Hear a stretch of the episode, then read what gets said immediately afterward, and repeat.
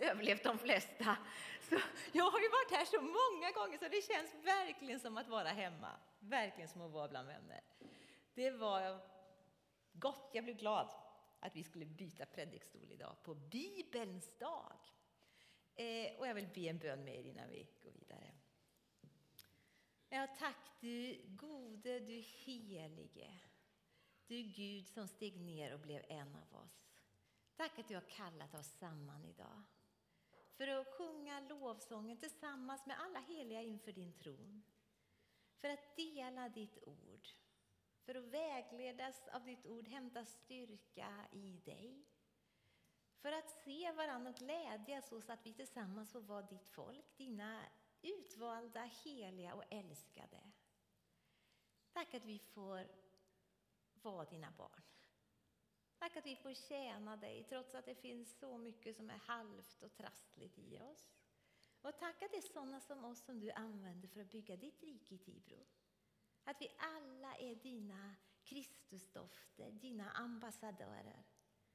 Oavsett om vi har stor eller mycket kraft, oavsett om vi möter få eller många människor, så är vi alltid i din tjänst. Använd oss, Gud. Forma oss och slipa oss för var dag. Och eh, tack att det är sant det vi sjunger, att din trofasthet är så stor. Att när vi faller reser du oss. När vi eh, går sönder helar du oss. När vi är vilsna leder du oss och genom allt, trots allt och överallt så älskar du oss. Tack för det och tack att vi får fira Bibelns dag. Att vi lever i ett land där vi fritt får läsa ditt ord. Vi får äga biblar, vi får samlas. Vi behöver inte samlas i smyg. Vi kan komma hit öppet och med stolthet. Och vi får läsa hur mycket vi vill. Tack för det, Herre. Amen. Amen. Jag har ett liten känsla av att jag talade om Bibeln sist jag var här också. Det känns nästan så när jag försöker komma ihåg. Eh, men vad stort det är att få fira Bibelns dag. Tänk att människor i så många tusen år under så helt olika omständigheter får hämta sitt livs kraft och ledning i samma ord som vi. Tänk att samma ord som kung David använde när han dansade inför Herren får vi använda för att uttrycka vår tacksamhet. Samma ord som eh, Jesaja, Jeremia, när de bara förtvivlar. Gud, vad gör du? får vi använda när vi brottas med livet och med Gud. Och vi får höra och läsa Jesu ord genom årtusendena rätt in i våra liv. Vad stort det är! Vad stort det är! Det ord som jag vill eh, komma använda och utgå från är ett kort. Jag tror vi kan lära oss det utan till. vi upp det här. Kolosserbrevet 3 och 16. Låt Kristi ord bo hos er i hela sin rikedom och med all sin vishet. Alltså, låt inte Kristi ord nöja sig i bokhyllan eller på nattduksbordet. Låt det bo i er. I hela sin rikedom och med all sin vishet. Eh, jag tror, jag kan ha helt fel, men jag tror att i många av oss när vi firar Bibelns dag så finns det en ganska stor dos av dåligt samvete. Ja, men jag läser för lite, jag läser för dåligt, jag fattar så lite. Eh, och jag tycker det är svårt att komma igång. Och en del av oss kanske känner att men jag har börjat bibelplaner och bibelvanor så många gånger och det har liksom ah, runnit ut i sanden och nu sitter jag här och lite hukar i bänken. Eh, jag skulle önska att allt det bara fick rinna av oss idag. Att vi bara får glädja oss och kanske hämta ny kraft, ny inspiration, ny glädje och ny lust över Guds ord tillsammans. Eh, och det fina i Guds rike det är ju att det är nådens rike. Att de nya chanserna aldrig tar slut. Eh, och vi, vi läser på så olika sätt. En del av oss är jättevana och har lätt för att läsa, en del av oss tycker det är svårt att läsa. överhuvudtaget. Det finns så många biblar och det är så bra. Det här är min eh, vardagsbibel som jag läser mest i. Där jag har eh, mina ni vet, understrykningar och det där som jag känner mig hemma i. Men jag behöver också andra biblar. En del av er har säkert sett den här The Message. heter så fast den är på svenska. Det är en eh, amerikansk pastor som också har undervisat i Nya testamentets grekiska, alltså Nya testamentet skrevs ju på grekiska, under hela sitt liv och som sen kände, nej men Nya testamentet är ju skrivet så mycket enklare än vad de flesta av våra bibelöversättningar. Jag vill skriva så enkelt och så radikalt som det var, en sån översättning. Eh, testa, en del av gillar den, en del gillar den inte. Jag pratade med en jämnårig kollega som sa nej, jag tycker inte, nej, den passar inte mig. Och så pratade jag med en tant i vår församling som är typ, ja vad kan hon vara, cirka 87. Hon bara, den här har lyft min bibelläsning så, jag finner så, ah, den har varit precis vad jag behövde. Eh, så det kan vara, göra det lättare för någon. Handbok för livet är ju en, den har funnits länge. Och den är så bra för det berättas det lite om personer, om platser, kommentarer så vi lättare förstår hur den tiden var så vi kan förstå vad den handlar om våra liv nu. En del trivs jättebra med den.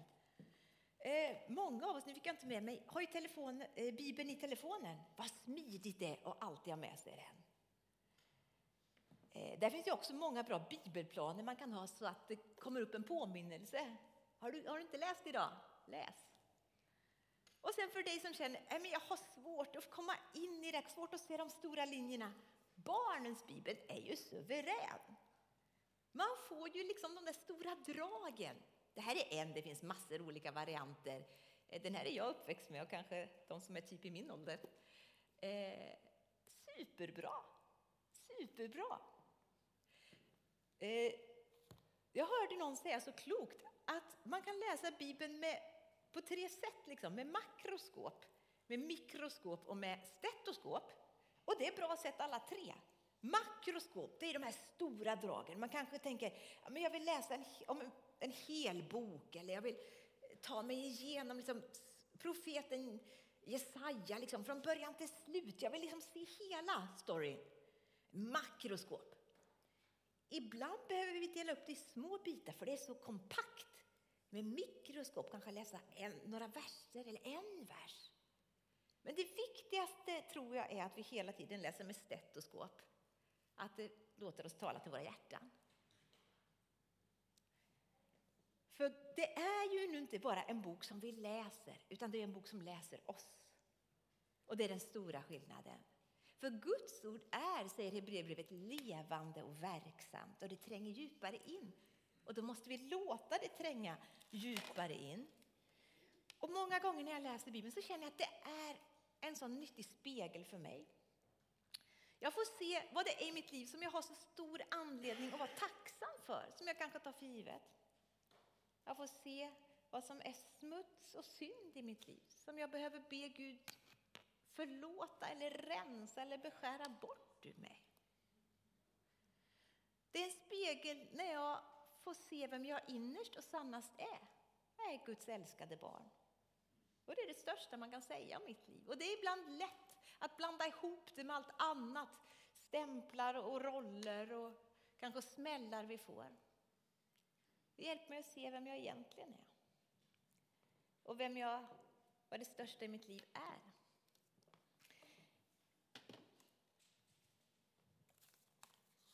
Ehm. Och jag läser för att lära känna Gud. Jag kan lägga på den bilden. Man blir ju som man umgås. Och jag vill mer och mer att det ska märkas att jag umgås med Jesus.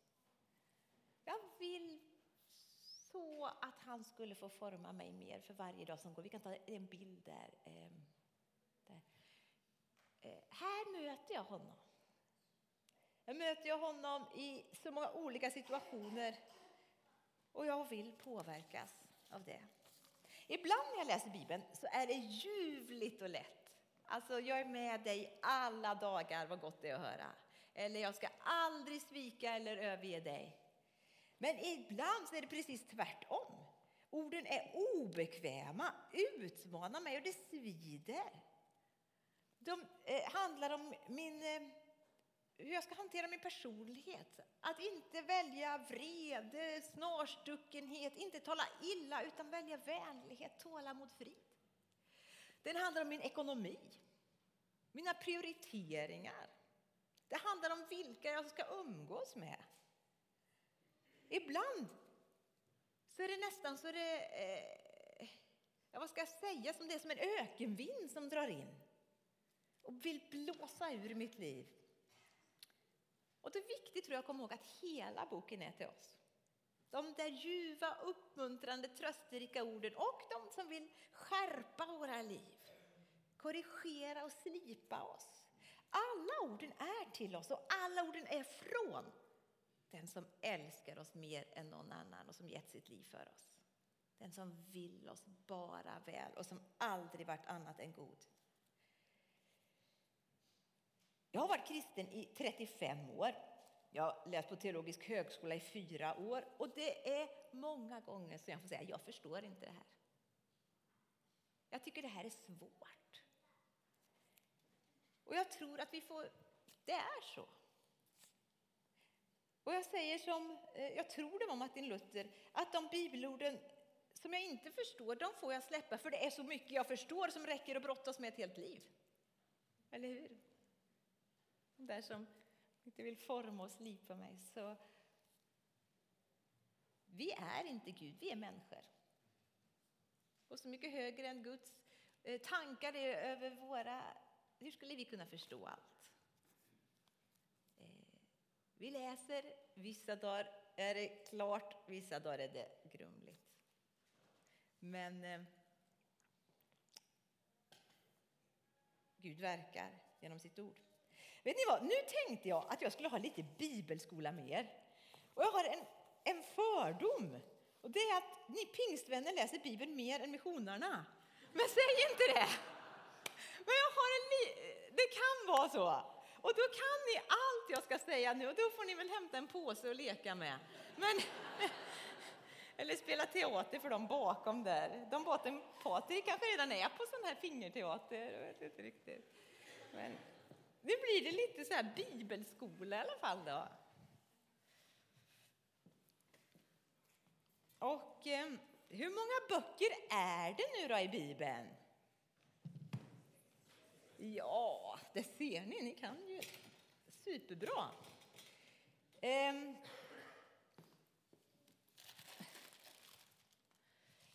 Jag tänkte lite bara försöka dela upp det här så vi vet lite vad som finns var. En del av er som sagt, ni kan det här utan och innan. För en del kanske det kan bli en hjälp att bli nyfiken på något mer eller upptäcka något mer eller säga, nej men så där Britta tycker inte jag att det är. Jag tycker att det är så här och så kanske kan det bli eh, lite spännande samtal. Men eh, Gamla testamentet, hur många böcker? Ja, 39. Och det börjar ju med hur Gud skapade. Det börjar ju från början. Och så slutar det sen på slutet. Precis som en eh, deckare. Eh, och skillnaden här är att man får ju läsa slutet först. Det gör inget. Det, gör inget. det förstör inte, utan tvärtom, det lyfter alltihopa. Det börjar med hur Gud skapar världen. Och Gud sen utväljer ett folk, judarna, för att genom dem visa sin vilja eh, och sin väg och ur dem föda hela världens frälsare. Så det börjar liksom som en liten soluppgång kan man säga och så slutar det med att solen lyser både dag och natt och inga lampor behövs. Så det är som en växande, bara större, ljusare. I Gamla testamentet så brukar man dela upp det i så här historiska böcker, po profi, poetiska böcker, poetiska och profetiska. Och de historiska böckerna de beskriver från skapelsen ungefär fram till 400 år innan Jesus föddes. Då är de tysta åren. Är inte Gud talar på det sättet.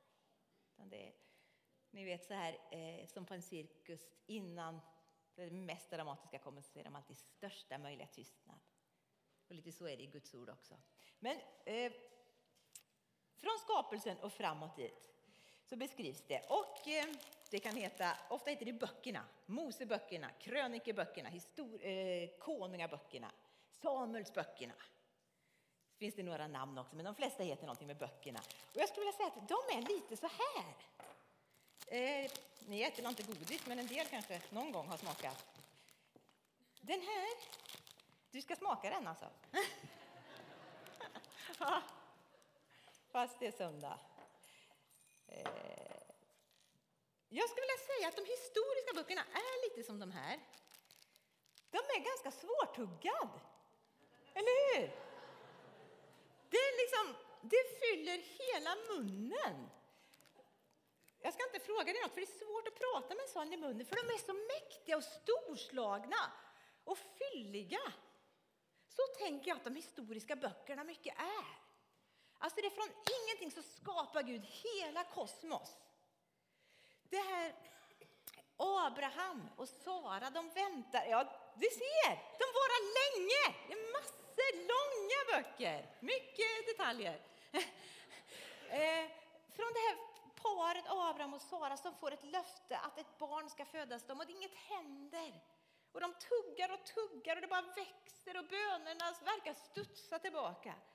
Och sen när allt är för sent och de är alldeles för gamla så föds löftesbarnet och så växer stora folket. Och så är det slaveri och så är det uttåg ur Egypten. Det är så storslaget och dramatiskt. Och ibland så är det som att det liksom fastnar i vår mun också. Det är svårt att förstå. Det handlar om våld, det handlar om krig, det handlar om ibland eh, bara slaktande. Men genom allt så har Gud en plan. Och både så är ju livet också. Ibland är det bara svårt att förstå. Eh, men Gud leder framåt. De historiska, bok, eh, de historiska böckerna är det som, jag sa, de här storslagna dragen. Skapelse, ett folk föds, ett folk hamnar i slaveri, ett folk räddas och så vidare. Och samtidigt är det allra mest närgångna och personliga. Det handlar om eh, längtan efter kärlek, efter familj. Det handlar om barnlöshet. Det handlar om vänskap som går sönder. Det handlar om svek. Det handlar om eh, övergrepp. Det handlar om eh, vänskap. Så både det allra mest närgångna och det mest eh, storslagna, de historiska böckerna. Efter de historiska kommer de poetiska. Saltaren, Höga visan, Ordspråksboken, Predikaren och Jobb. Och de poetiska tänker att de är som choklad. Det finns ju så många olika sorter. Det finns mörk choklad som är bitter. Ibland är det bittert i de böckerna. Det är mycket känslor. Ibland är det så här ljust och bara rosenrött. Vi är olika. En del av oss är känslomänniskor, en del av oss är absolut inte det. Men när du är känslomänniska så har du ju allt i de poetiska böckerna. Det är högt och lågt och det är dramatik. Det är Saltaren som hälften nästan kan man säga är lovsång och hälften är klagovisor. Gud, var håller du hus? Ofta är det i samma psalm. För så är våra liv. Ehm, det är Höga visan, bara två tokförälskade människor som är så kära som man rodnar när man läser böckerna. Ehm, och det, till konfirmanderna brukar jag säga att ni är för små för det här, och läser de den, så det är enda boken de riktigt känner sig hemma i. Men, ja. Ehm, och vet du, en del av oss vi kan skämmas. Nej, men, oh, jag vill så gärna vara alltid bara glad och stark. Varför är jag inte det? Ja, men läs Saltaren. Läs Jobb. Livet är. Vissa dagar är vi sådana vi ville vara. Eh, glada, uppmuntrande, positiva. Vissa dagar är vi bara trasiga. Och man får säga Gud, var håller du hus nu? Bibelns människor gör det. Gud tål det. Och han är där. Och han möter också jobb som liksom bara hånar Guds ord, trampar på eh, vackra profetord och, och saltarord och som säger Gud, jag förbannar den dag jag föddes. Så kan livet vara och så slutar det med att han säger, men dock, jag vet att du lever och att du ska rädda mig. Eh, det finns också vishetslitteratur där. Och jag vet inte om det har med åldern att göra, om jag kanske mognade sent, men det är faktiskt först på senare år som jag eh, har lärt mig älska riktigt vishetslitteraturen. Det är ju Ordspråksboken och Predikaren. Eh, och jag skulle säga de är som djungelvrål. Jag vet inte om ni har ätit djungelvrål? Någon som har det? Ja, alltså hur är de då? Först så är de ju salta så det nästan ont. Och sen så kommer det söta efteråt. Så är lite vishetslitteraturen. Du lär av dina misstag. Eh, ta åt dig, håll ut, ge inte upp när det där salta och skarpa i livet är, utan håll ut till du får fram sötman. Eh, ja. Och sen, efter de poetiska, så kommer profeterna. Eh, och profeterna, en del stora tjocka eh, böckerna alltså, kan inte profeterna, det vet jag inget om.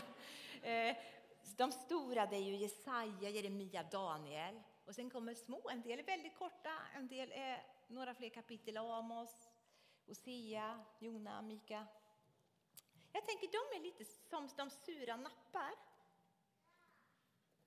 Alltså det är hårt, det svider det de säger profeterna. Det är liksom skärpning. Ni har hamnat fel, vänd om! Och så är det tröst. Ni får vända om. Jag ska vända er gråt till, lovsång. Jag ska vända er eh, förskingring till att få komma hem. Men det är också det där som vi ibland behöver. Det där riktigt sura. Nej men hallå!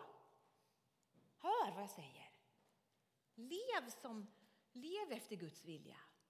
Omvänd er.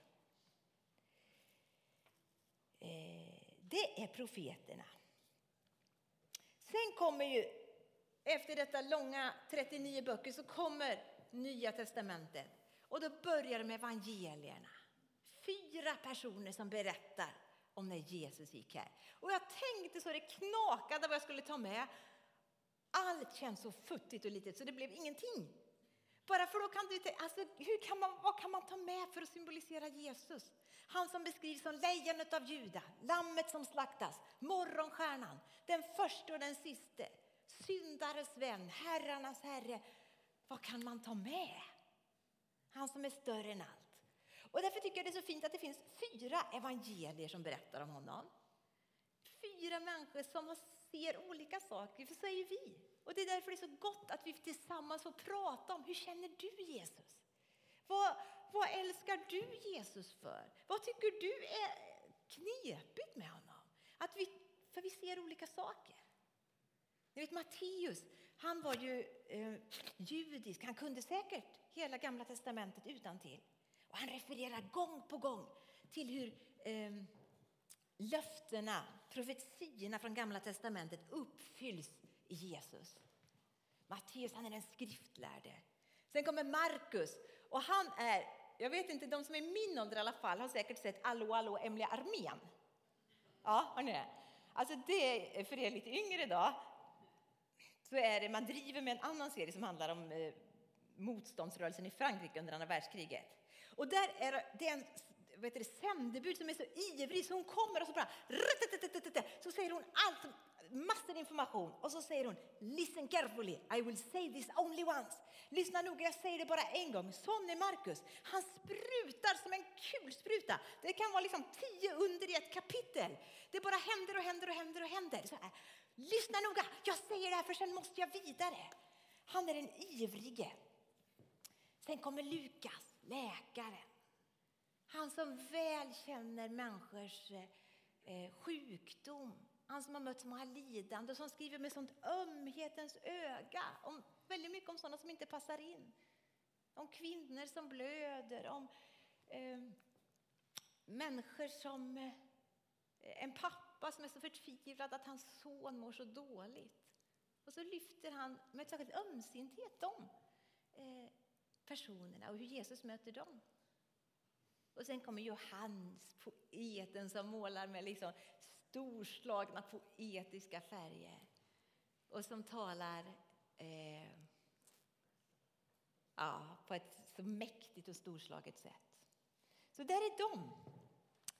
Eh, sen kommer apostlärningarna. Då tar jag med en Ferraribil, för här går det undan. Från ett eh, första pingstdagen, när några livrädda lärjungar står där och tänker hur ska det här gå? Så kommer anden. Och sen sprids evangeliet som en löpeld ut över hela den eh, kända världen. Och det går fort, det är kurvor. Det är, de fängslas, torteras, räddas mirakulöst ur fängelse. De ställs inför ståthållare, de leder skeppsbrott, de döms, de anklagas falskt, de får göra under, eh, församlingar bildas, människor Eh, försöker lura församlingarna. Det, det liksom är eh, som en alpväg som jag aldrig har varit på, men jag har sett på bild. Alltså det svänger och det går upp och ner. Apostlagärningarna, fantastisk, fantastisk bok om de första kristna. Eh, och sen kommer ju breven. Brev till församlingarna från eh, de som varit med och format församlingarna och brev till församlingens unga ledare, Timoteus. Eh, till exempel. Breven är till oss. Och eh, jag tog med såna här bumlingar. De kan vara söta, de kan vara sura, de kan vara eh, skarpa, de kan vara eh, milda. Man får suga länge på dem. Och så tänker jag det med breven i, i Nya testamentet. Det finns så oerhört mycket. Man får suga och vända och vrida på dem. Eh, och de är väldigt olika. Oj. De är väldigt olika i sin karaktär. Och det är så bra för livet. Vi är ju olika. Vi är i olika situationer och vi grubblar över olika saker. Och, eh, och olika perioder får vi ha. Olika favoritböcker och favoritbibelord. För att Gud arbetar särskilt med oss med just det då. Och sen kommer sista boken, Uppenbarelseboken, som liksom knyter ihop alltihopa. Det som börjar i Första Mosebok, det fullbordas här. Gud sätter solen som ljus där och här lyser solen dag och natt. I Första Mosebok så förlorar man paradiset. I sista boken så kommer paradiset i sin totala fullbordan och Jesus seger på Golgata blir liksom fullt ut tydlig. Låt Kristi ord bo hos er med hela sin rikedom och med all sin vishet. Smaka, lär. Också de där böckerna du tycker är knöliga, också de där du tycker är ljuvliga. Bara ge dig hän. Du får läsa. Du får dela det du läser. Du får läsa tillsammans. Låt Kristi ord bo hos er i hela sin rikedom och med all sin vishet. Eh, ibland frågar konfirmanderna så här, men hur, när man du börjar prata om att man ska läsa och läsa, blir man inte klar med den? Nej, man gör ju inte det. Som jag sa, jag har varit kristen i 35 år. Jag tror att jag har läst, kanske inte alla dagar, men nästan alla dagar sedan dess. Och det blir bara mer. Det stora blir allt mer större. Det där när Gud petar på mina ovanor och mina dåliga sidor blir allt närgångnare. Utmaningarna att bygga hans rike, att dela hans kärlek med dem som annars går förlorade blir bara hetare ju mer, ju mer man läser. Jag hade, mötte en fascinerande person eh, för någon vecka sedan. Eh, en god vän tog mig till en smed på Billingen som jag inte hade en aning om fanns det. Smedman, pingstvän.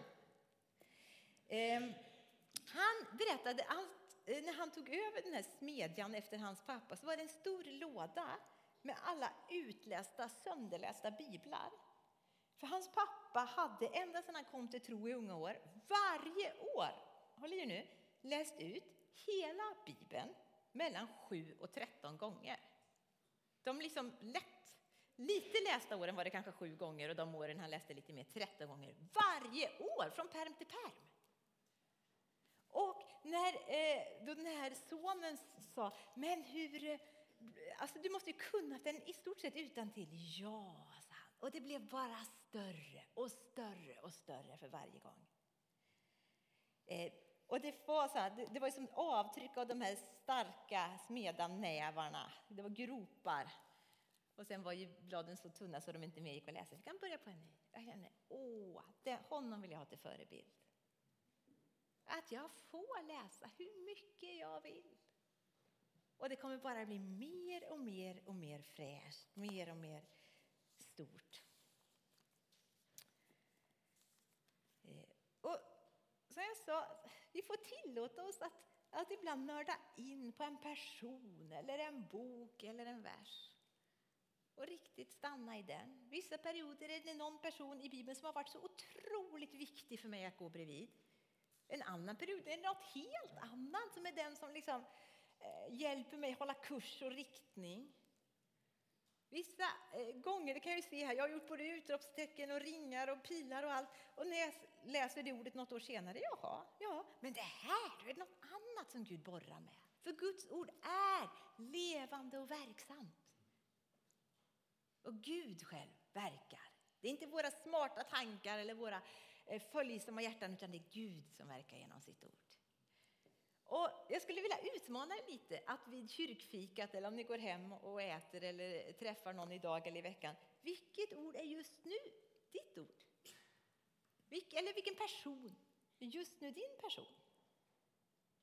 Och känner någon då, jag har inte läst Bibeln på länge, jag har inget att säga, nej men då, det är fine. Men de flesta av er kommer säga, säga, det här är just nu vad Gud jobbar med med mig. Och jag ska sluta med att vara lite personlig och säga vilket ord som just nu, den här veckan, är mitt ord. Och då tänker ni att det blir något väldigt vackert. Eh, ja, på sitt sätt kanske. Eh, vi har en bibelplan i Missionskyrkan och där vi är vi i Ordspråksboken just nu. Och vet du, det här ordet jobbar Gud med mig just nu, Ordspråksboken 21 och 19. Bättre bo ute i öknen än med en ilsken och grälsjuk hustru. För jag har varit så trött och grinig det sista, jag måste skärpa mig. Så är det. Så just nu är detta mitt ord. Men så kan det vara. Kanske inte för någon av er, men då vet ni att det ordet fick i alla fall en mottagare i Tibro, just den versen i Bibeln. Vi ber. Ja, tack älskade Gud för ditt ord. Tack att det är en lykta på vår stig. Tack att ditt ord är levande och verksamt. Tack att ditt ord för evigt består. Tack att du håller dina löften kärleksfull i allt du gör. Tack att du vill ge oss råd och låta ditt öga vaka över oss. Tack att du är den gode vingårdsmannen som vill skära bort de grenar i oss som inte bär frukt. Så vi får bära mer frukt. Tack att du är all trösts Gud, allt hopps Gud. Tack att du är början och slutet. Tack att inte en dag lever vi utanför dig, utanför din omsorg. Och vi kommer till dig med allt som är våra liv. Det som är sår i oss, det som är oro. Det vi ångrar. Det vi som fyller oss med tacksamhet och längtan och glädje. Allt lyfter vi nu till dig. Och vi ber förlåt det som blivit fel, det vi gjort fel Hela det vi har sårat. Andas på oss med din heliga Ande och uppfyll oss med dig. Låt oss få avta och du växa i oss. Och lär våra fötter att gå på stigar du vill vi ska vandra. Visa oss, här är din väg. Gör oss villiga att gå den. Amen.